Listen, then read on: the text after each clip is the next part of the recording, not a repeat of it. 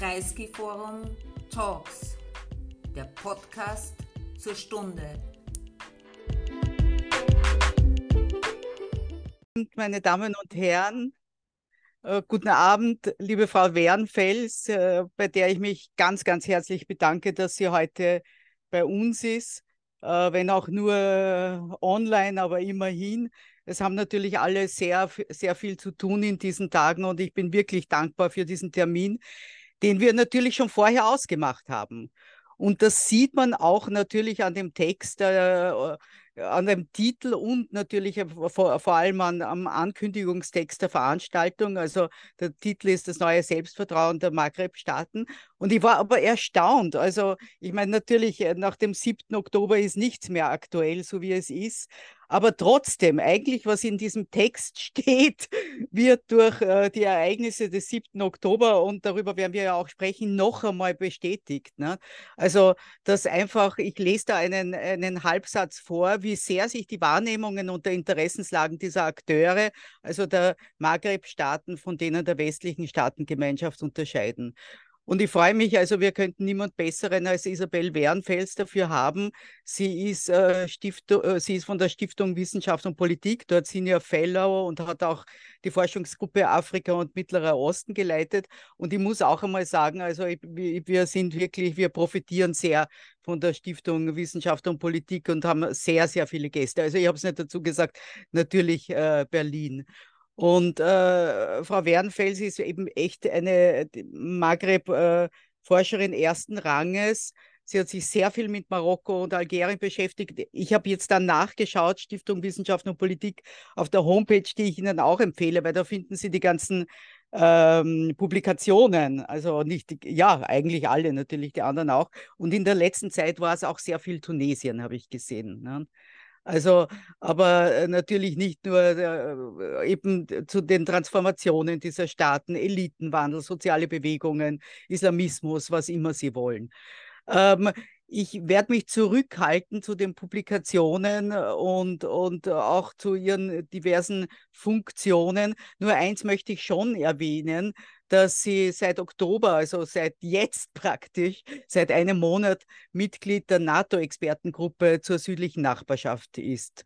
Und das zeigt natürlich auch, wie, wie international anerkannt äh, Frau Wernfels als Expertin für den Raum ist. Und äh, mein, wie gesagt, Vorsitzende des internationalen Beirats äh, Marion Center for Advanced Studies in the Maghreb. Bitte lesen Sie es nach.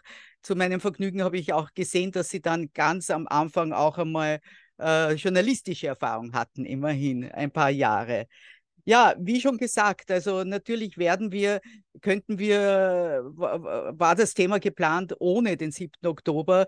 Natürlich kann man darüber überhaupt nicht äh, äh, hinwegschauen, was da passiert ist und, und wie diese Staaten jetzt auch dazu stehen, neben all dem anderen, was wir auf dem Teller haben, eben den Ukraine-Konflikt, wo nicht nur diese Staaten, aber auch diese sich anders positioniert haben, äh, als wir uns das vorstellen würden.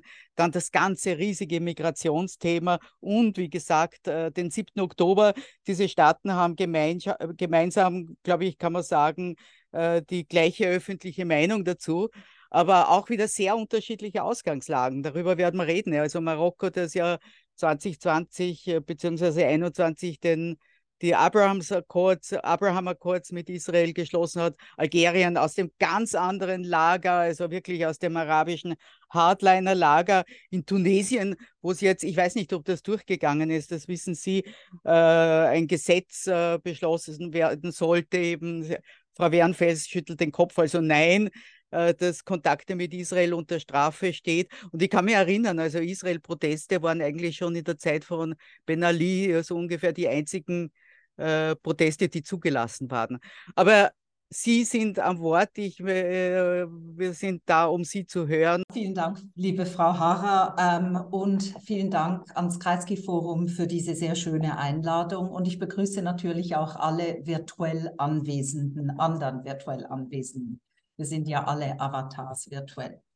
Ähm, ich, Sie haben schon ganz viele meiner einleitenden Punkte eigentlich gemacht, nämlich dass wir diese Veranstaltung vor dem 7. Oktober geplant haben und dass vieles anders geworden ist. Ich würde aber sagen, vor allem hat sich vieles verstärkt von dem, was ich ohnehin sagen werde. Und ich würde sehr gerne näher auf den 7. Oktober, also auf die, die Wahrnehmung, aber auch die Politiken der Regierung im Maghreb eingehen in unserer Diskussion. Ich werde es jetzt hier nur am Rande berühren in den einleitenden Sätzen, aber ich finde es wahnsinnig spannend, wie unterschiedlich die Staaten reagiert haben und teilweise auch etwas überraschend. Also Tunesien hat Algerien bei weitem übertroffen in der Rhetorik, in ähm, mit Blick auf, auf auch eine potenzielle Lösung, während ähm, Algerien zum Beispiel noch sehr stark ähm, für die arabische Friedensinitiative votiert, für eine Zwei-Staaten-Lösung ist. Ähm, sieht das ganz anders aus bei Tunesien aktuell unter dem Präsidenten. Aber das können wir mhm. später bes ähm, besprechen.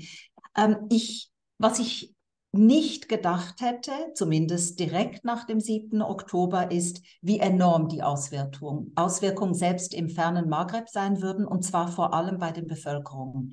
Ich glaube nicht, dass irgendein Ereignis seit den Golfkriegen und vielleicht sogar seit dem 1973er ähm, äh, Israeli, arabisch-israelischen Yom Kippur-Krieg die Bevölkerung emotional so mobilisiert hat. Ähm, und ich glaube, das haben Sie auch schon gesagt, die aktuellen Ereignisse haben vor allem auch eine Entwicklung noch sichtbarer gemacht, die sich schon viel länger abzeichnet, die mit dem russischen Angriff auf die Ukraine bereits deutlich wurde, nämlich dass Regierung und Bevölkerung in den Maghreb-Staaten, und das sind ja Europas direkte Nachbarn im Süden, die ganz eng mit Europa kooperieren, für die Europa der engste Handelspartner ist, sich nicht mit den offiziellen westlichen Positionen identifizieren, nicht im Krieg, im russischen Angriffskrieg auf die Ukraine und nicht im Nahostkonflikt. Und das heißt, ich werde mich jetzt in meinen Ausführungen vor allem auf die offiziellen Positionen konzentrieren und die Frage, wie und warum sich denn eigentlich die Beziehungen Algeriens, Marokkos und Tunesiens zu Europa verändert haben. Und ich habe das Ganze unter dem Titel, Sie haben ihn schon genannt, es ist etwas vereinfacht, das neue Selbstvertrauen der Maghreb-Staaten subsumiert. Ich hätte anfügen können im Umgang mit Europa, ich hätte auch anfügen, anfügen können und die neue Verhandlungsmacht. Das ist es nämlich Selbstvertrauen und Verhandlungsmacht. Beides ist eng miteinander verknüpft. Was meine ich damit? Ganz einfach, die Maghreb-Staaten blicken anders auf Europa als noch vor wenigen Jahren und sie haben einen neuen Anspruch an die Kooperation mit Europa. Sie sehen sich nicht mehr als Bittsteller, sondern sie wollen die Kooperationsbedingungen selber festlegen. Über Jahrzehnte war es so, dass westliche Staaten, also vor allem mit Marokko und Tunesien, eine Geber-Empfänger-Beziehung unterhielten. Es ging um klassische Entwicklungshilfe, die Machtverhältnisse waren asymmetrisch und darüber konnte auch die ganze Rhetorik von Partnerschaften auf Augenhöhe, die es in diesen ganzen euromediterranen Partnerschaften, Barcelona-Prozess, europäische Nachbarschaftspolitik gab, eben nicht darüber hinwegtäuschen. Und dieses Kooperationsparadigma, dieses Geber-Empfänger hat sich sukzessive und ich würde sagen sehr stark verändert. Heute sind es die maghrebinischen Partner, die erklären, wie die Kooperationsbedingungen auszusehen haben. Sie zeigen auch eine viel niedrigere Schwelle für das, was sie als Einmischung in innere Angelegenheiten empfinden. Das heißt, europäische Äußerungen zu Demokratisierung, Meinungsfreiheit, Menschenrechten werden abgeblockt. Und natürlich lassen sich jetzt nicht alle drei Staaten über einen Kamm scheren. Das Selbstvertrauen und die Verhandlungsmacht haben unterschiedliche Gründe, unterschiedliche Ausprägungen.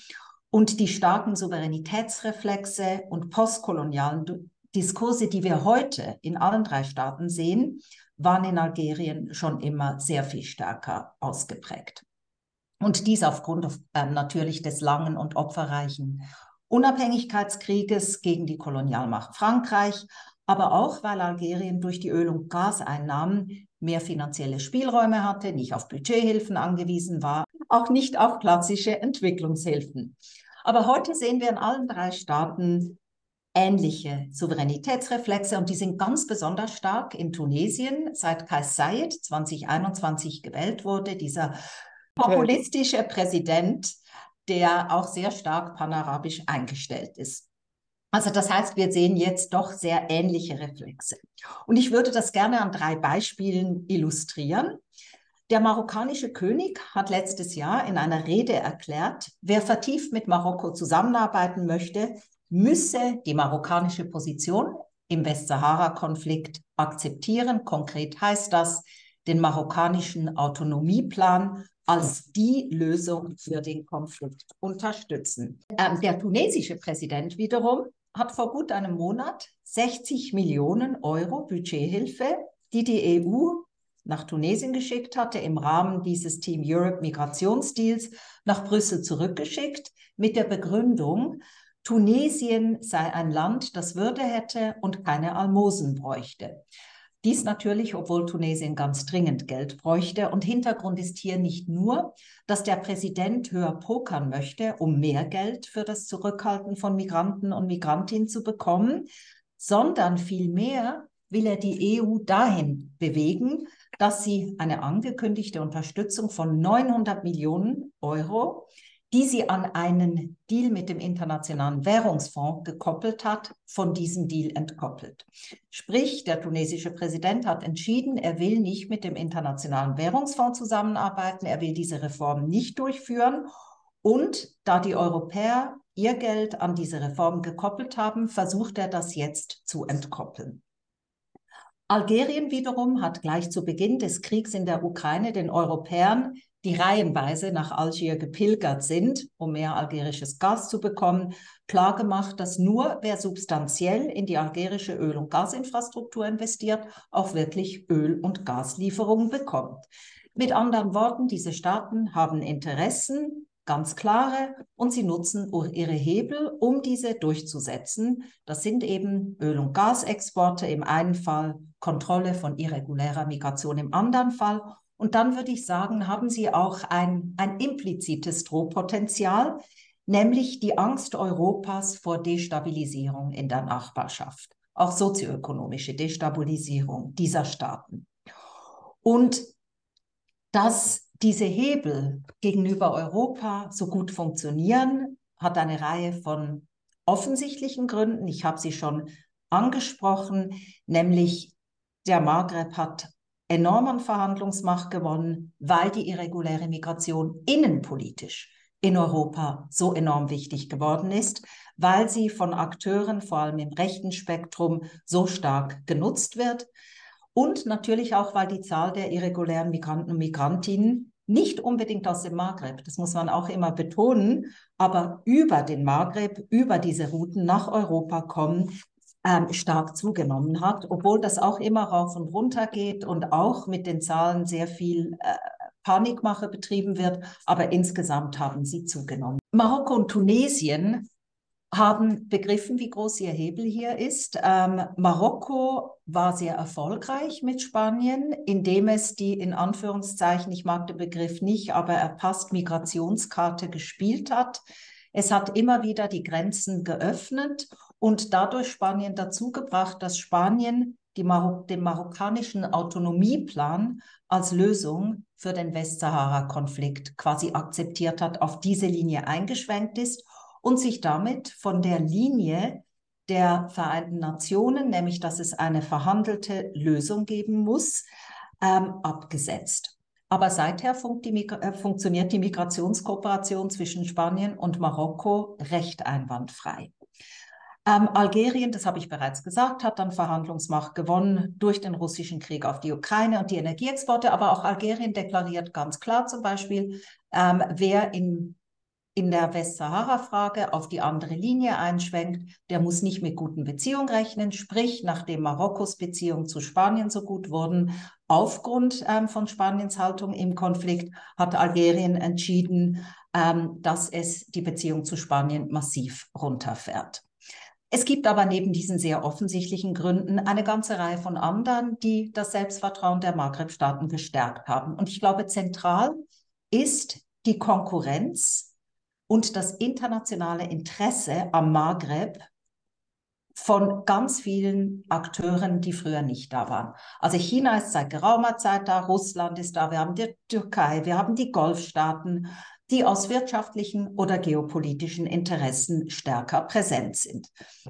Der Maghreb ist ja nicht nur ein wichtiger Handelskorridor von Europa nach Subsahara-Afrika, er ist auch ein Tor nach Subsahara-Afrika. Staaten wie China produzieren jetzt im Maghreb, exportieren nach Subsahara-Afrika, aber es ist natürlich auch ausgesprochen attraktiv, dass man ähm, in den Maghreb-Staaten produzieren und nach Europa exportieren kann, möglicherweise in Zukunft mit Freihandelsabkommen, die ein Staat wie Marokko mit Europa aushandelt. Das heißt, das macht es attraktiv für internationale Akteure und die sind natürlich auch in, in, sehr interessiert an Investitionen in Häfen, in Pipelines, in Autobahnen. Sprich, da hat Europa mehr Konkurrenz bekommen. Das hat den Maghreb-Staaten natürlich Selbstvertrauen gegeben.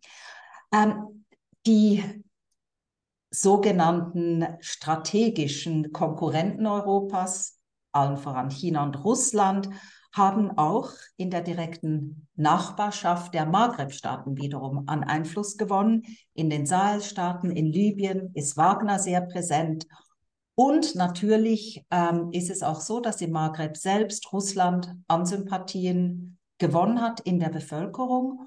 Und ähm, wir haben auch gesehen, wie die Regierung sich teilweise ähm, abgesetzt haben von westlichen Positionen in den Abstimmungen zum ähm, Krieg in der Ukraine. Und im tunesischen Fall war es tatsächlich so, dass ähm, die europäischen Diplomaten den tunesischen Präsidenten und das Außenministerium massiv bearbeitet haben, um eine Ja-Stimme zu bekommen, als bei der ersten Abstimmung zur, ähm, russischen, ähm, zum russischen Angriff auf die Ukraine.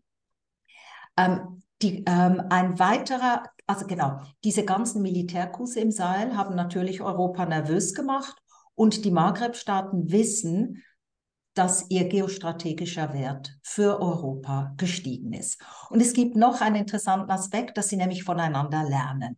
Sie beobachten, wie ihre Nachbarn mit Europa umgehen, was funktioniert. Und da gibt es eine ganze theoretische wissenschaftliche Literatur zu diesem sogenannten Authoritarian Learning. Das heißt, sie sehen zum Beispiel, wie der, Sie haben beobachtet, wie der türkische Präsident Erdogan mit der EU erfolgreich einen Migrationsdeal ausgehandelt haben. Dann wiederum hat Marokko erfolgreich mit Spanien verhandelt und das hat Tunesien gesehen und sich gesagt, das können wir auch. Ähm, die, Al äh, die, algerische Regierung macht es etwas weniger, aber auch da ähm, ist es nicht so, dass Migration gar keine Rolle spielt in den Gesprächen mit Europa. Und wir sehen dieses Lernen auch da, wo Staaten miteinander im Konflikt verstrickt sind, nämlich wie Algerien und Marokko. Da ist nämlich die Konkurrenz, die anspornt. Ähm, wir haben das gesehen mit Blick auf Subsahara-Afrika. Da ist Marokko extrem erfolgreich gewesen in den vergangenen ähm, 10, 15 Jahren. Wirtschaftlich, gesellschaftlich, diplomatisch. Es hat ganz enge Beziehungen zu Westafrika aufgebaut. Und das hat natürlich Marokkos Selbstvertrauen auch enorm gestärkt. Und Marokko ähm, hat Europa schon auch immer wieder spüren lassen, dass es nicht nötig ist, nur nach Europa zu gucken, sondern man hat auch eine südliche Nachbarschaft, in der man erfolgreich ist. Das wiederum hat Algerien sehr viel stärker auf den Plan gebracht. Algerien hat sich gesagt, wir waren in der Vergangenheit so erfolgreich in Afrika, diplomatisch, sicherheitspolitisch. Wir haben Unabhängigkeitsbewegungen gestärkt. Und daran knüpft Algerien jetzt auch wieder an in seiner Außenpolitik. Ich glaube aber, der wichtigste Punkt in diesem Learning mit Blick auf Europa ist, dass diese Staaten gelernt haben, wie man die europäischen Staaten gegeneinander ausspielt oder gesehen haben, dass das gut funktioniert und dass Europa sich auseinander dividieren lässt. Es ist ähm, interessant gewesen zu sehen, wie in einem sehr klaren Signal an Frankreich Algerien seine Beziehung zu Italien stark ausgebaut hat. Wirtschaftlich und diplomatisch. Und sehr symbolisch dafür war dass ähm, im Oktober 2022 die damalige französische Premierministerin mit 16 Ministern in Algerien auflief. Und das war nicht zuletzt eine Antwort darauf, dass Giorgia Meloni mehrfach da gewesen war und Präsident Mattarella direkt nach Ausbruch des Kriegs in der Ukraine in Algier eintraf und Abkommen abschloss. Marokko wiederum versucht Spanien gegen Frankreich auszuspielen, um Frankreich dazu zu bewegen, auf die marokkanische Position in der Westsahara einzuschwenken. Und man sieht auch, dass die Staaten nicht nur reden, sondern und drohen möglicherweise, sondern auch ähm, handeln. Das hat Deutschland zu spüren bekommen, als Marokko ähm, 2021 quasi über Nacht die diplomatischen Beziehungen weitgehend abbrach. Und die Begründung dafür reichten von einer Nicht-Einladung Marokkos zu einer Libyen-Friedenskonferenz in Berlin bis hin zur Einberufung einer Sicherheitsratssitzung durch Deutschland, in der es um ähm, die von Donald Trump im Dezember 2020 verkündete Unterstützung für die marokkanische Souveränität der Westsahara gehen sollte in dieser Sitzung. Und das ähm, widerstrebte Marokko. Das heißt, um zurückzukommen, die, äh, die Maghreb-Staaten haben sehr wohl begriffen, dass es eben nicht nur westliche Akteure oder andere sind, die Powerplay ähm, im Powerplay sich engagieren können, sondern auch ähm, sie. Und die europäischen Staaten sind in sehr unterschiedlich guten Positionen und damit umzugehen. Interessanterweise ist vielleicht Frankreich gerade am stärksten in der Defensive. Ähm, es unterhält immer noch sehr enge also Frankreich hat ja unglaublich enge, aus historischen Gründen und gleichzeitig getrübte Beziehungen zu den Maghreb-Staaten. Und die Maghreb-Staaten zeigen Frankreich auch immer wieder die kalte Schulter, zunehmend mehr. Algerien hat jetzt in einem hochsymbolischen Akt beschlossen, dass Englisch statt Französisch an den Universitäten unterrichtet wird in diesem Jahr. Und so sieht man, dass äh, in dieser Art auch die europäischen Regierungen immer stärker unter einen Konkurrenzdruck kommen in ihren Beziehungen zum Maghreb. Aber bemerkenswert in all dem ist, dass die Maghreb-Staaten nicht auf die Idee kämen, mit China oder Russland so umzuspringen. Und das sagt uns natürlich etwas über Europa. Das ist nicht nur so, weil es sich um Vetomächte im Sicherheitsrat handelt oder weil es im Falle Russlands der wichtigste militärische Kooperationspartner von Algerien ist. Vielmehr fürchten sie die Reaktion dieser Staaten, während Europa letztlich als wenig handlungsfähig angesehen wird. Und man weiß, dass man über die bilateralen Beziehungen möglicherweise gesamteuropäische Politik oder Positionen hintertreiben kann. Dazu muss ich sagen, dass wenn Europa tatsächlich geeint handelt, ist es durchaus in einer relativ starken Position.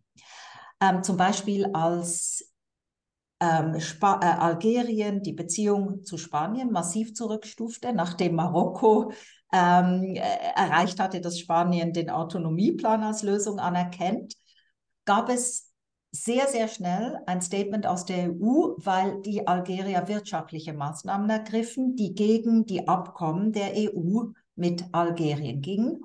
Und da hat Algerien auch recht schnell in diesen wirtschaftlichen Fragen zum gewissen Teil zurückgerudert. Das heißt, es stellt sich die Frage, wo sind denn eigentlich die Grenzen des Selbstvertrauens oder vor allem der Verhandlungsmacht? Und ich habe jetzt aufgezeigt, wie sich die Dinge verändert haben. Ich würde aber argumentieren, dass die Regierungen in den Maghreb-Staaten sehr wohl wissen, wie stark sie eben dennoch auf Europa angewiesen sind, es bleiben werden. Da ist nicht nur die geografische Nähe, sondern da sind die riesigen Diasporas in Europa und die Rücküberweisung dieser Diasporas, die unheimlich wichtig sind. In Tunesien sind sie so wichtig wie Tourismus. Das heißt, die Beziehungen zu den europäischen Staaten sind eben doch wichtig. Es ist auch wichtig, dass es legale Migration gibt. Da komme ich ganz kurz zurück. Und die europäischen Staaten sind noch immer zusammengenommen der wichtigste Handelspartner. Ich würde aber argumentieren, dass es andere Gründe sind, warum die Maghreb-Staaten Europa eher stärker brauchen werden in Zukunft. Es sind es ist die Bewältigung der Folgen des Klimawandels, die Maghreb ganz manifest sind. Wassermangel, Dürren, Waldbrände. Es sind die Energietransformationen. Und ohne Know-how, finanzielle Unterstützung und langfristige Zusammenarbeit kann das nicht bewältigt werden. Und hier ist Europa einfach in einer guten Position, um einen langen Atem zu haben und zusammen mit den internationalen Finanzinstitutionen, der Weltbank, dem IWF, diese Sachen, diese Herausforderung zu stemmen. Und es gibt ja auch den gemeinsamen mediterranen Raum, der eben ähnliche Probleme hat. Also man hat auch ähnliche Probleme. Das heißt, ich erwarte eigentlich eher mehr Zugewandtheit wieder der Regierung. Und da bin ich bei meinem letzten Punkt und wieder beim 7. Oktober. Wo ich aktuell und auf längere Zeit die allergrößte Herausforderung sehe, ist viel weniger im Selbstvertrauen der Regierung als in den anti-westlichen Haltungen in der Bevölkerung, die sich massiv verstärkt haben, nochmal seit dem 7. Oktober. In Tunesien haben Demonstranten die Ausweisung nicht nur des französischen und amerikanischen, sondern auch des deutschen Botschafters gefordert. Ähm, Partner von deutschen politischen Stiftungen weigern sich, mit diesen zusammenzuarbeiten. Es werden Stipendien aus Deutschland zurückgegeben. Das heißt, Europa, und das geht ja nicht nur Deutschland so, es ist auch gegenüber Frankreich und anderen Staaten so, hat die Zivilgesellschaften und die demokratieorientierten Akteure, und das sind die Akteure, auf die ganz, ganz lange gesetzt wurde, mit denen zusammengearbeitet wurde, letztlich verloren. Diese Akteure werfen Europa die antimuslimischen Diskurse und Politiken sowie enorme Doppelstandards vor. Und diese Vorwürfe lassen sich aus meiner Sicht nur bedingt entkräften. Das heißt, europäische Politiker werden sich sehr viel einfallen müssen, um die Glaubwürdigkeit in den maghrebinischen Gesellschaften, nicht nur in diesen, aber ich rede jetzt vom Maghreb, wieder zu gewinnen die Regierungen sind meines Erachtens da deutlich pragmatischer, mit Ausnahmen, aber sie werden es sein. Aber was sie tun werden, und das haben sie auch in der Vergangenheit gemacht, sie werden die Haltung in den Gesellschaften auch als Hebel nutzen oder instrumentalisieren. Und ich möchte jetzt aber doch noch mit einem positiven Halbsatz enden. Wenn wir schauen, wohin Maghrebiner und Maghrebinerinnen auswandern wollen, dann ist es immer noch an aller, allererster Stelle Europa. Sie wollen hierher kommen und hier sehe ich den Hoffnungsschimmer in der Beziehung zu der Bevölkerung in der Frage der legalen Einwanderung von Fachkräften. Das ist das große Thema in vielen europäischen Staaten. Ich glaube, hier kann man viel Ansehen wieder gewinnen. Die Frage und die Herausforderung ist einfach, dass man logistisch das im großen Stil hinbekommt. Aber ich glaube, es wird ein langer Kampf um über das, was jetzt zerbrochen ist, was schon vorher angebrochen war, aber zwischen ähm, Europa, westlichen Akteuren und arabischen Bevölkerung zu kippen. Hm. Ich danke Ihnen. Ich danke Ihnen. Es ist wahnsinnig interessant, was Sie uns erzählt haben. Ich würde Sie fast noch bitten, weil äh, was mir aufgefallen ist am Schluss eben, äh, Sie haben hervorgehoben, eben die besonders negative Haltung in Tunesien. Erstens einmal, woher kommt das und heißt das, dass es in Algerien und Marokko anders ist? Sehen Sie da eben nicht äh, solche Stimmung? Und wieso ausgerechnet in Tunesien? Hat das eine besondere Tradition? Oder ich meine, wir wissen ja, in, in Marokko, die Muslimbrüder haben mitregiert. In, ja, ich meine, Algerien hat nur eine besondere äh, Vergangenheit. Vielleicht haben die besonderen Horror auch vor jeder Art von Islamismus. Aber bitte. Ja, ähm, nee, das, ich glaube nicht, dass es die Sorge vor Hamas ist. Ich glaube, es hat viel mit, mit Regierungspolitiken zu tun und mit historischen Erfahrungen. Und in Tunesien ist es so, dass die PLO in Tunesien war und dass ähm, Mitte der 80er Jahre haben die Israeli das Hauptquartier bombardiert. Damals war auch Yasser Arafat da. Die sind aus Beirut. Ähm, die PLO ist, also die palästinensische Befreiungsbewegung, ist aus Beirut nach Tunis gegangen. Und da ähm, gab es auch zivile tunesische Opfer. Und ich meine, dieser Angriff ist tief verwurzelt im tunesischen kollektiven Gedächtnis. Gleichzeitig gab es ähm, Anfang der 90er Jahre bis 2000 ein Verbindungsbüro mit Israel. Es gibt in Tunesien auch eine jüdische Minderheit. Ähm, aber es ist schon so, dass stark unterschieden wurde immer in Tunesien zwischen Israel und der, und der jüdischen Minderheit. Und in allen Umfragen war Tunesien manchmal sogar noch vor Algerien, wenn es darum ging, wie ist die Haltung der Bevölkerung gegenüber einer potenziellen Normalisierung mit Israel oder generell der Anerkennung Israels. Und jetzt haben wir die Situation und dann in, natürlich ist es so, dass auch in Marokko ein Großteil der Bevölkerung Israel skeptisch sieht. Ähm, wir wissen auch, dass eine Mehrheit der Bevölkerung die Normalisierung nicht wirklich befürwortet hat. Aber es gab halt eine Minderheit. Es gibt Umfragen von 2022, da waren es noch 30 Prozent, 31, die gesagt haben, sie befürworten die Normalisierung, während es in Tunesien im einstelligen Bereich war und in Algerien auch. Und Jetzt ist es so, dass dann aber auch die Regierungshaltung eine große Rolle spielt. Ähm, der tunesische Präsident hat nach dem 7. Oktober sofort begonnen, eine Rhetorik, ich muss sagen, eine sehr populistische, weil es ihm ganz stark darum ging, seine Legitimität wieder zu stärken. Eine populistische Rhetorik entfaltet, hat dazu aufgerufen, dass die palästinensische Nationalhymne in den Schulen gesungen wird, dass die palästinensische Flagge gehisst wird. Das bewegt natürlich etwas in der Bevölkerung während in Algerien zum Beispiel Demonstrationen verboten waren. Weil die, die Alger Algerien hat dann ein einziges Mal an einem Tag Demonstrationen zugelassen, die waren aber organisiert von regierungsnahen Kreisen. Und in Algerien ist die Angst, dass da wieder eine, eine Bewegung, eine Massenbewegung, wie es sie vor einigen Jahren gab, gegen die Regierung entstehen könnte. Das heißt, die Bevölkerung ist im Internet sehr mobilisiert aber in den Straßen, ich war da in Algier vor drei, vier Wochen, sah man überhaupt nichts. Also das ist ganz erstaunlich, wie groß da die Unterschiede sind. Ähm, einfach aufgrund der Signale, die von oben kommen. Oder der Repression könnte man auch sagen. Marokko wiederum hat sich entschieden, Demonstrationen zuzulassen, aber versucht rhetorisch das Ganze möglichst ähm, runterzukochen. Also natürlich Israel zu kritisieren, das zu kritisieren, was in Gaza passiert, aber gleichzeitig sehr viel über innenpolitische Sachen in Marokko zu reden, über den Wiederaufbau nach dem Erdbeben, über Angriffe der Polisario ähm, auf marokkanisches Territorium, solche Sachen. Also das heißt, das, da sieht man, was für einen großen Unterschied es macht, wie Regierungen reagieren. Mhm.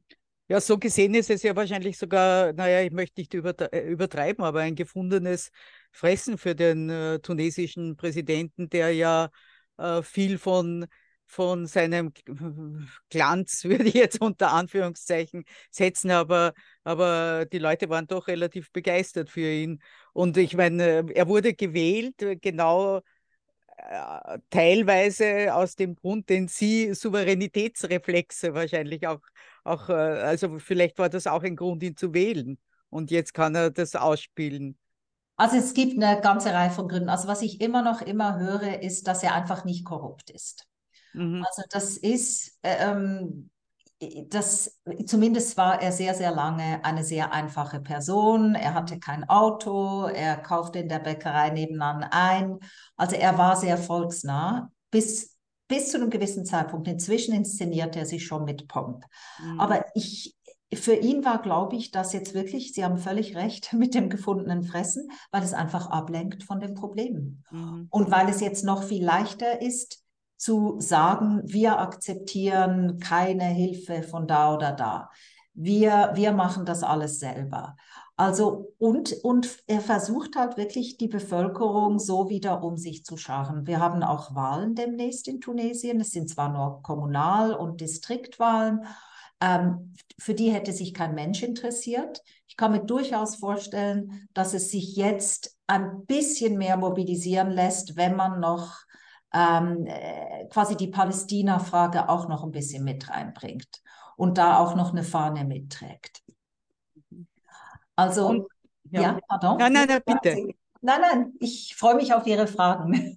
Ja, danke auch für die Erinnerung. Also e, e, ehrlich gesagt, daran habe ich überhaupt nicht mehr gedacht, eben einfach, weil es wirklich ja fast 40 Jahre her ist, die PLO in, in Tunesien und natürlich auch äh, dass äh, Tunesien äh, zu, also den Oslo-Friedensprozess natürlich unter damals noch unter Ben Ali, noch lange unter Ben Ali auch begrüßt hat. Also vielleicht ist das auch eine, äh, noch immer ein negativer Reflex.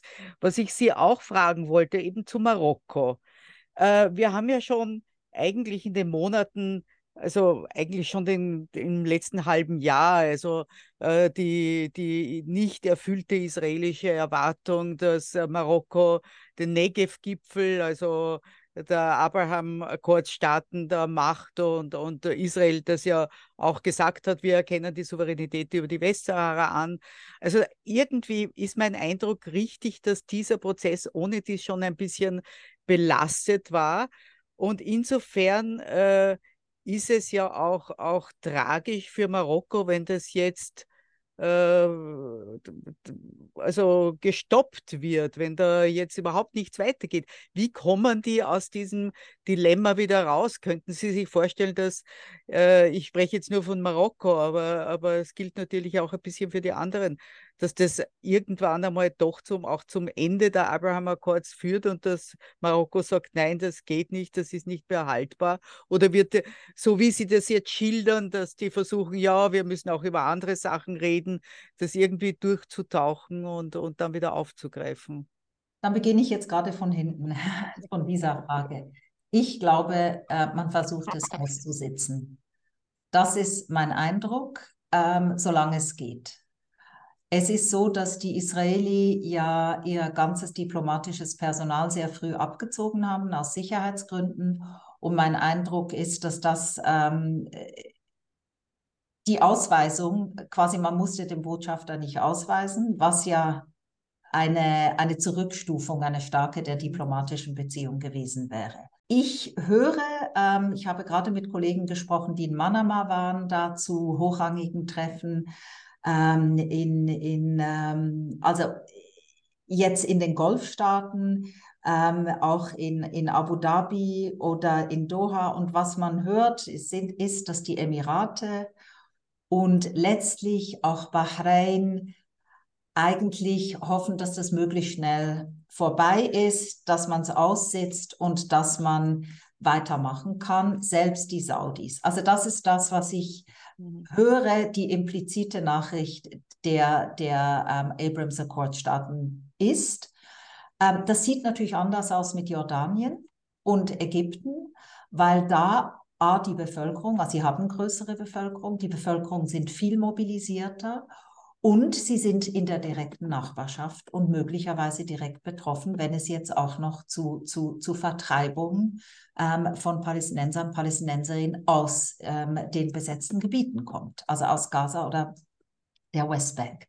Das heißt, ähm, da, da wiederum ist es anders. Und das sind ja Staaten, die schon sehr lang normalisiert haben. Jetzt gehe ich aber nochmal zurück, weil Sie gesagt haben, Sie hätten den Eindruck gehabt, dass es in Marokko schon vorher ein bisschen schief lief.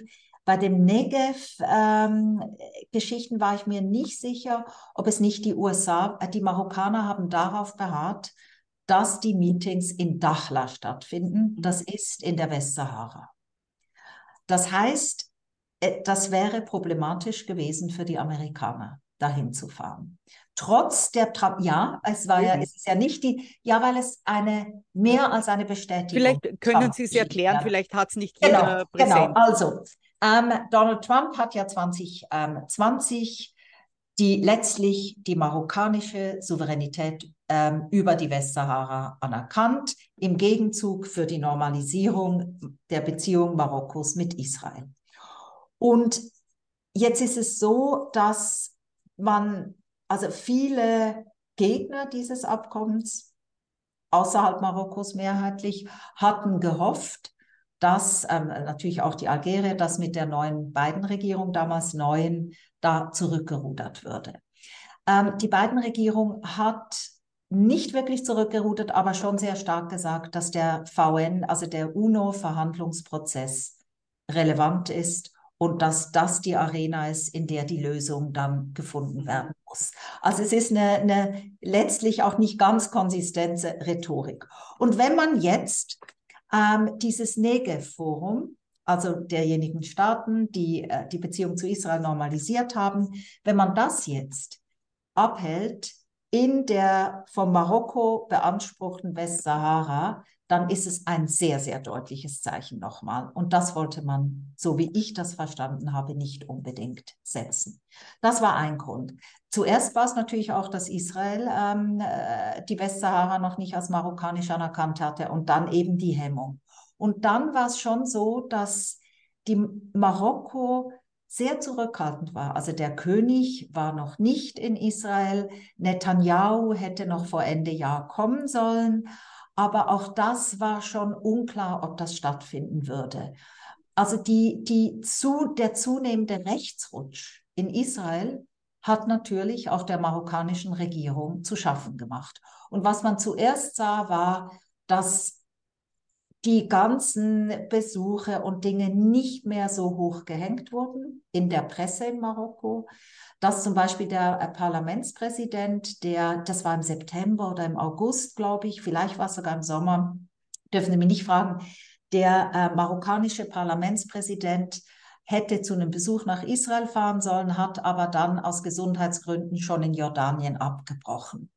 Und da wurde auch vermutet, dass man das eigentlich nicht machen wollte. Also Marokko war schon eher vorsichtig und hat sich nur ganz am Anfang so richtig reingestürzt und dann ähm, eine doch immer auch solidarische Rhetorik mit den Palästinensern sich bewahrt. Was ja nicht heißt, dass hinter den Kulissen die Sicherheitszusammenarbeit und das die alles. Die wird natürlich weitergehen. Ja. Aber das ist ja auch das, was mit den Emiraten weitergeht, mit Bahrain. Und, und, und äh, die ganze wirtschaftliche Schiene ist wahrscheinlich das, was auch die Saudis interessiert, mhm. die für ihre Megaprojekte einen stabilen, ruhigen Nahen Osten möchten. Mhm. Und da passt natürlich die, die Frage, die schon gekommen ist, schriftlich wunderbar dazu, die Beziehungen eben der Regierungen, aber auch der Bevölkerungen gegenüber den USA. Also ähm, ja. ja. bitte, wenn Sie dazu was sagen. Gut, das ist natürlich auch eine gute Frage. Ja. Ähm, das hat sich jetzt natürlich nach dem 7. Oktober nochmal verändert. Aber ich würde sagen, die Beziehung Marokkos zu den USA, ich rede jetzt erstmal von den Regierungen, es gab immer wieder, und das hat meines Erachtens mit Russlands Veto im Sicherheitsrat zu tun, Vetomacht, dass Marokko dann auch immer wieder ein paar Schritte auf Russland zuging, dann auch mal ähm, hoch, hochrangige Besuche und so stattfanden. Aber eigentlich hat Marokko sich klar verortet. Ähm, und enge Kooperation mit, letztlich immer engere auch mit den Amerikanern angestrebt die Bevölkerung, ich, da ist, diese Haltungen sind schon sehr unterschiedlich. Die Haltung der mhm. marokkanischen Bevölkerung ist deutlich weniger anti-amerikanisch, als es diejenige in, in Algerien ist. Das hat natürlich mit der ganzen ähm, blockfreien Bewegung zu tun. Das hat zu tun mit der ganzen Geschichte, mit dem anti-imperialistischen Algeriens. Und in Tunesien ist es jetzt so manifest geworden durch die Unterstützung Israels. Es war schon vorher, aber die Amerika war doch seit der Revolution, also seit äh, der, dem Ende des Ben Ali-Regimes, recht präsent, hat sehr, sehr eng kooperiert mit dem tunesischen Militär. Das heißt, in, den, in einem Teil der Eliten ist durchaus die Stimmung nicht antiamerikanisch, aber in der Bevölkerung ist es extrem der Fall. Und es ist tatsächlich so, dass quer durch den Maghreb auch wieder am wenigsten in Marokko und ich würde sagen, am stärksten fast in Tunesien die prorussischen Sympathien waren in diesem ähm, Krieg der ähm, äh, der Russen gegen die Ukraine. Und ich habe schon das Gefühl, dass da wirklich der antiimperialistische Reflex rauskommt.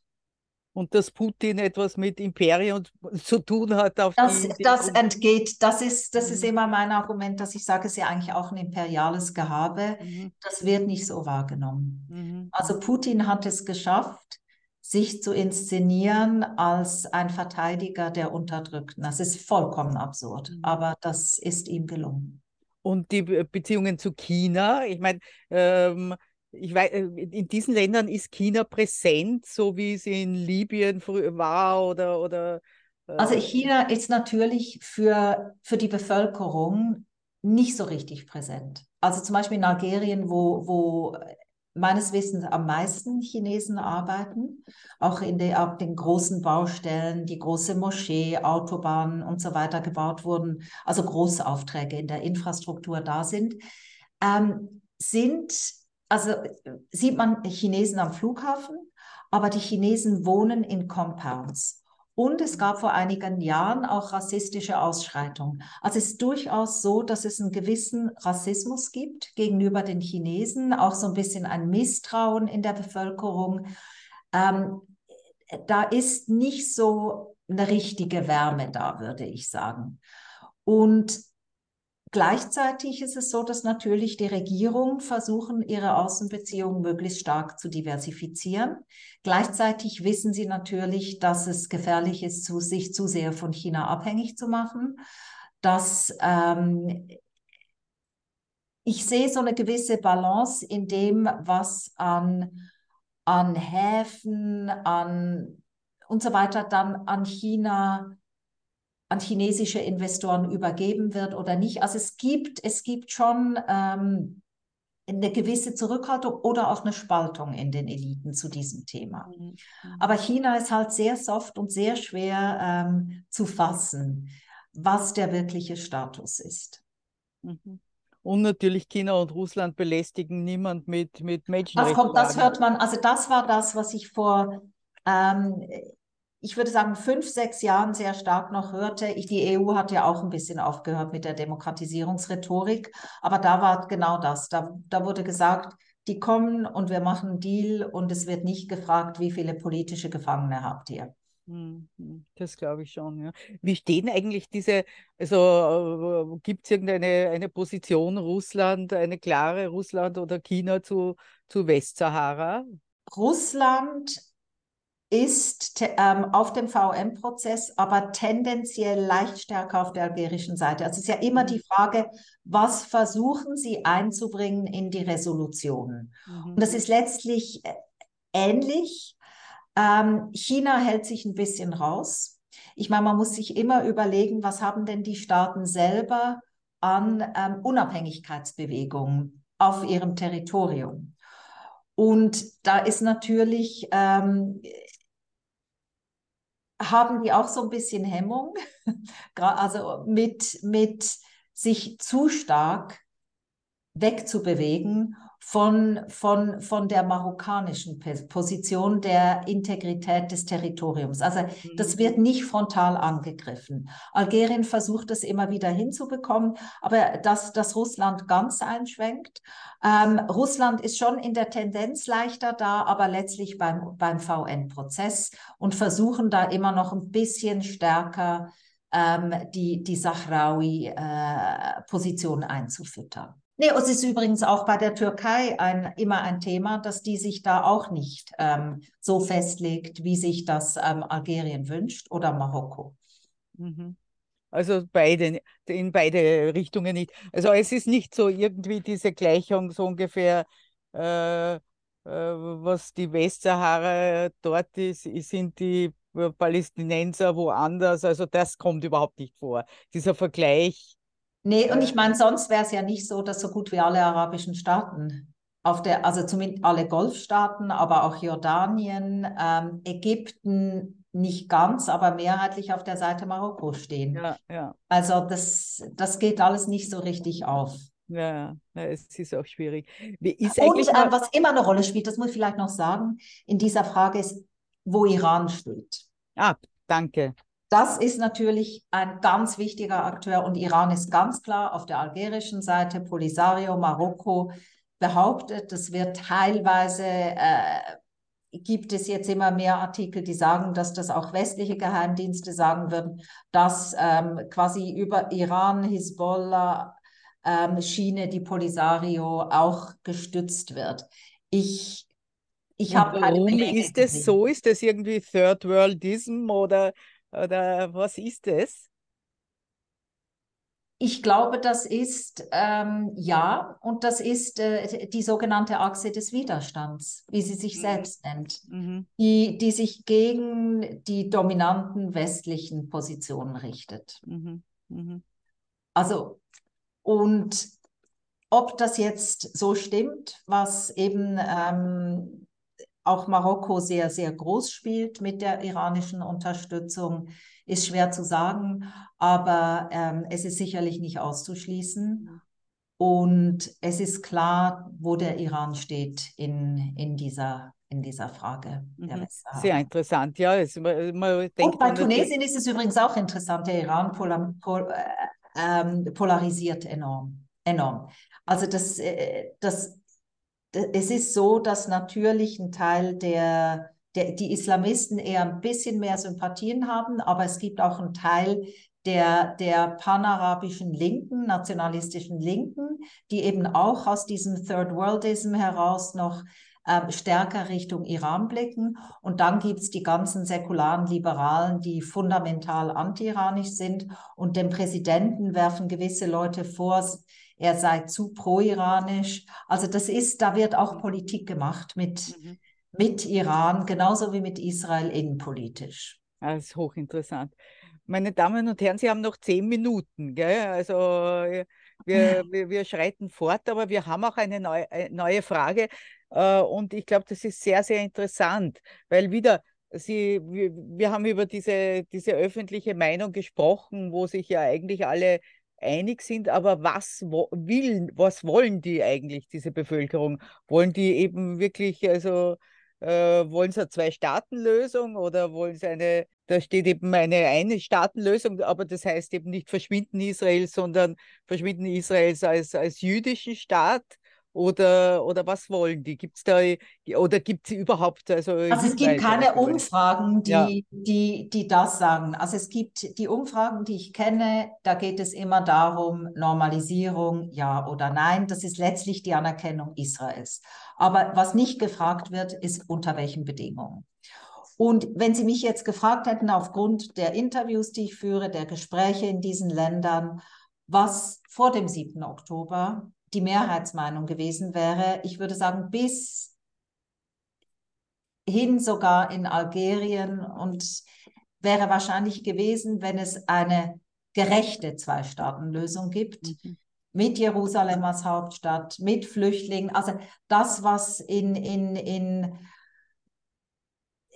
in diesen Initiativen, die eher zivilgesellschaftlich wie Geneva Accords ähm, ausgehandelt wurden, dass das akzeptiert worden wäre oder die arabische Friedensinitiative, die eben auch auf, von einer Zwei-Staaten-Lösung aus. Sollte man auch erklären, also die, die arabische Erklärung. Friedensinitiative von, von 2002, da hat, ähm, das war auch unter der Ägide Saudi-Arabiens letztlich oder Arabische Liga, wurde gesagt, wenn es zu einer Zwei-Staaten-Lösung kommt, wenn, da gab es ein paar klare Bedingungen für die Flüchtlinge, eine Lösung gefunden wird, Landabtausch und so weiter, ab, mit Jerusalem als Hauptstadt, dann wären, also auf die Grenzen von 67 im Prinzip zurück mit gewissem Landabtausch. Die ganz genauen Details kenne ich nicht, da ich seit längerem nicht mehr zum Nahen Osten arbeite, aber in etwa so dann würden alle arabischen Staaten geschlossen Israels ähm, Existenzrecht anerkennen oder Israel anerkennen und die Beziehung normalisieren.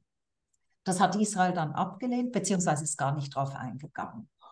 Und ich glaube, dass diejenigen, die etwas mehr sich damit beschäftigt haben, wahrscheinlich, wie ich gesagt habe, mehrheitlich in diese Richtung gegangen wären.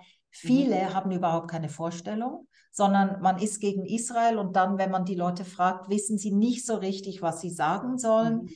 Ähm, die Einstaatenlösung ist auch eher wieder ein intellektuelles Projekt, aber Israel als jüdischen Staat auflösen, dass es nicht mehr existieren soll, ohne sich zu überlegen, was es dann bedeutet, eben dass ähm, Bürger gleiche Rechte haben und dass die Israelis natürlich dort bleiben das ist nicht ähm, etwas, was außerhalb von intellektuellen Kreisen groß diskutiert Ja, bei uns auf der Straße auch nicht. Also das ja. muss man auch ehrlich sagen. Ich glaube nicht, dass da alle genau wissen, was, was die Einstaatenlösung beinhaltet, was sie genau.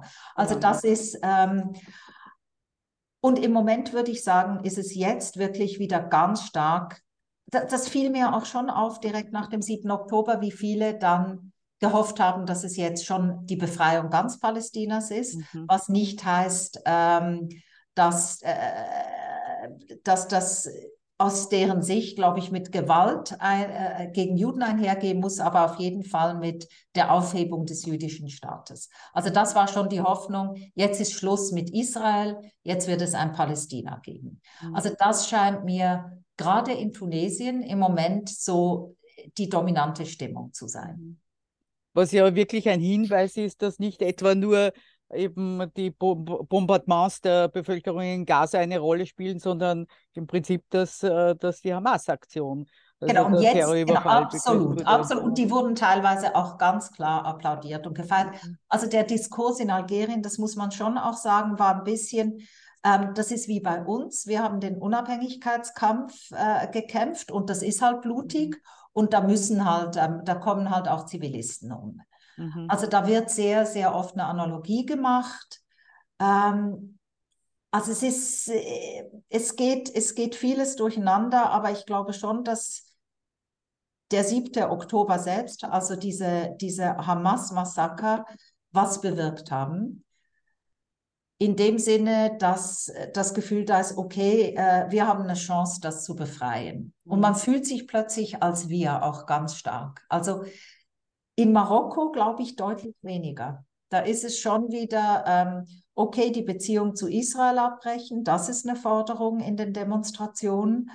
Ähm, ich würde aber behaupten, dass da die Zwei-Staaten-Lösung immer noch das mhm. Dominante wäre. Mhm.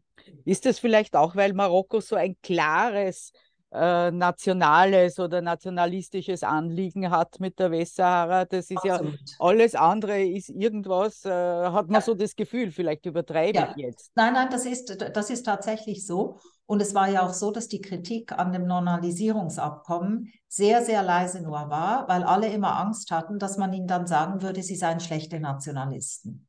Hm. Hier ist noch eine Frage. Es Super gibt Frage. auch mit Blick auf ja. Israel zwischen Berbern und Arabern Unterschied. Ah. Also das ist, es gibt, in der Kabylei gibt es eine Autonomiebewegung, die als terroristisch eingestuft wird von der Regierung, deren Chef schon ja. Israel besucht hat. Der lebt natürlich im Exil. Mhm. Aber es gibt, ähm, also ich kann Ihnen erzählen, äh, ich komme gleich zu den ethnischen Konflikten. Ähm, was ich erlebt habe in den frühen 2000ern, als ich länger in Algerien war, da habe ich erlebt, dass ich in einem Taxi ähm, die Palästinenser gegen Ariel Sharon, äh, gegen einen Fan von Ariel Sharon verteidigen mussten, nämlich meinen Taxifahrer, mhm. der mir sagte, der Araber versteht nur Gewalt. Mhm. Also der hat sich total als Berber identifiziert und hatte einen komplett anti-arabischen Diskurs. Mhm. Ich habe es auch erlebt, dass ich in einem Bus sitze, in der Kabylei und Arabisch spreche. Und die Person, die neben mir sitzt, tut so, als würde ich nicht mit ihr sprechen. Und erst wenn ich Französisch spreche, mit mir reden. Also da gibt es tatsächlich, ich weiß nicht, wie breit es ist, es gibt diese Konflikte, es gibt sie, ich kenne sie in Algerien am besten. In Marokko versucht man sie ein bisschen zu, wie das mit allem ist, ähm, in Marokko zu dämpfen. Und der König äh, äh, hat so seine Hand drüber. Er hat auch früher, als, als die Algerier das gemacht haben, die Sprache anerkannt, ein Berber-Institut gegründet und so weiter.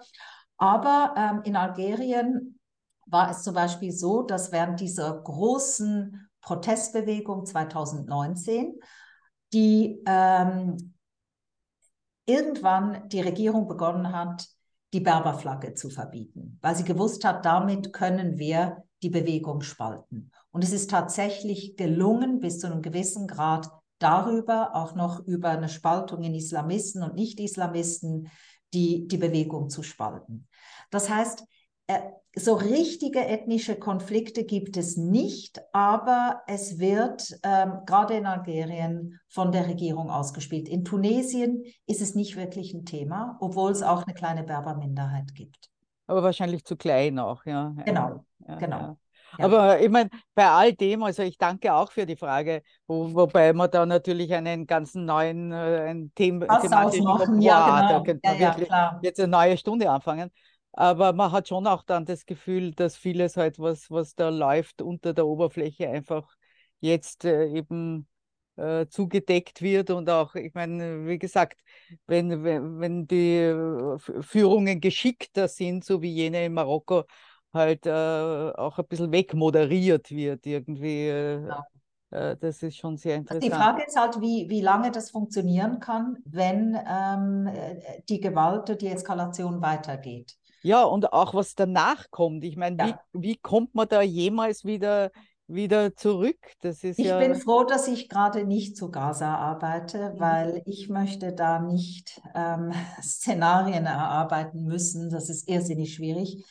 Ähm, ich frage mich auch, wie die Staaten zurückkommen, aber ich denke, dass, also am interessantesten wird es sein, ähm, was es für den tunesischen Präsidenten bedeutet und wo er quasi seine nächste Causa findet. Er hat ja, das muss man auch sagen, er braucht ja Feindbilder. Und das erste Feindbild war die, waren die Islamisten, Mhm. die Ennahda-Partei, der er vorgeworfen hat, die ganzen zehn Jahre alles falsch gemacht zu haben, schuld am Elend zu sein. Der nächste ähm, Sündenbock waren die korrupten Eliten. Ähm, dann kam die Subsahara-Afrikaner und Afrikanerinnen. Es gab rassistische Ja. Diskurse Ja, ja. gegen Migranten, ja. Migrantinnen, richtige, ähm, ähm, äh, fast schon po pogromartige Ausschreitungen. Und jetzt sind es, äh, ähm, ist es Israel. Und dann muss man auch sagen, dass es für die, was ich höre aus Tunesien, für die tunesischen Juden überhaupt nicht lustig ist im Ja, Moment, glaube ich. weil ja. der Präsident eben im Gegensatz jetzt zu Marokko oder auch in Algerien ist es nicht so, da gibt es ähm, wahrscheinlich nur noch eine Handvoll Juden, aber tatsächlich auch ähm, antisemitische ähm, äh, Reden hält und nicht nur anti-israelische. Mhm. Mhm. Und also das heißt, da fragt man sich dann, was wird das nächste sein, ähm, auf das er sich stürzt, wenn das vorbei sein wird und was wird, äh, wie wird er Tunesien wieder stabilisieren können, das ist mir völlig unklar, wirtschaftlich und anders. Aber es ist schon interessant, wie, wie diese äh, Politiker so völlig abstrahieren von, von der Muslimbrüder vergangen, äh, Muslimbrüder Komplett. natürlich Ja, vergangen. Also na- Nachda ist ein anderer Plan Planet als Hamas offensichtlich. Also es hat ein, ein Tunesier auf ähm, Twitter gesagt, er fände das wirklich erstaunlich, dass man die Ennahda so hasst und die Hamas bejubelt. Ja, ja. Und die Antworten, die er bekam, war, er würde das alles nicht verstehen. Ähm, die Hamas sei eine nationalistische Befreiungsbewegung und das hätte, also er, er hat sehr, sehr, sehr viele negative Reaktionen bekommen und die Ennahda sei eine islamistische Bewegung, die Tunesien kaputt gemacht hätte. Mhm. Also da wird komplett ja, gespalten. ja, ja. Hochinteressant. Ähm, ja, es ist spät. Äh, darf ich trotzdem noch etwas fragen zu Algerien? Gerne. Äh, erstens eben, eben diese Frage, was, ich glaube, weil das wissen viele nicht, also mich eingeschlossen natürlich. Ähm, was haben wir jetzt in Algerien? Ich meine, äh, äh, nach der, nach der Ära Bouteflika, ist es jetzt ein Regimewechsel gewesen? Wahrscheinlich nicht. Also, äh, wie, wer, was, was ist das dort jetzt? Also wir haben letztlich die Konsolidierung eines Systems, das sich kaum von dem unterscheidet, was wir vorher Mhm. hatten. Mhm. Ähm, mit dem Unterschied vielleicht, dass es repressiver geworden ist. Also das Erstaunliche ist, dass wenn man jetzt in Algerien mit Leuten spricht, die leicht oppositionell sind, die müssen nicht mal sehr oppositionell sein, sagen sie, so wenig Freiheiten wie heute hatten wir unter Bouteflika nie. Mhm. Mhm. Ähm, sie sagen dann alle, unter Bouteflika war die Korruption noch schlimmer, vor allem seine Familie und die ganzen Wirtschaftseliten haben sich bereichert und die Minister. Das mag schlimmer gewesen sein, aber wir hatten mehr Freiheiten. Ähm, wir haben nach wie vor ein, ein, ein System, in dem informelle Netzwerke letztlich aus Militär, Verwaltung, Politik und Wirtschaft, die miteinander konkurrieren und die alle an irgendwelchen militärischen Eliten dranhängen, ähm, das Land regieren und die, das Interessante ist, man, man konkurriert, man bekämpft sich, deswegen sieht man auch immer wahnsinnig viel Personalwechsel in der Erdölfirma oder sonst wo, weil halt das sind klientelistische Netzwerke, die sich bekämpfen, aber letztlich ist man sich einig, dass man dieses System aufrechterhalten möchte. Und immer dann, wenn der Erdölpreis sinkt, kommt der Reformdiskurs. Mhm. Und wenn der Erdölpreis steigt, dann ist, ähm, ähm, verschwindet das. Mhm. Ja, und den besten Hinweis haben Sie uns auch gegeben mit der Bemerkung, dass eigentlich, also dass nicht einmal äh, eben jetzt äh, demonstriert werden durfte, so wie in anderen Ländern, ja. lasst es nur auf der Straße raus, dann lasst ihr so wenigstens Dampf ab, sondern dass äh, sogar das nicht möglich war, weil eben befürchtet wird, was, dass was anderes daraus wird, was ja auch immer sein kann. Ne? Ja, dass genau. dann plötzlich auch andere Slogans auftauchen, ne? die mhm. dann die. Es ist aber erstaunlich, dass der Tunesier keine Angst davor hat und dass es bisher ja, nicht so richtig ja. gekommen ist. Also ich bin äh, nächste Woche in Tunis und ich will mir das mal angucken, weil das mhm. interessiert mich wirklich. Mhm.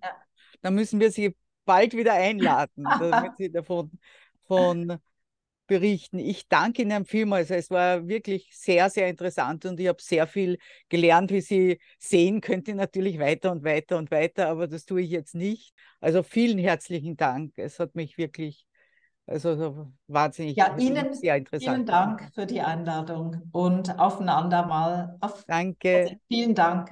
Wiederhören, Wiedersehen.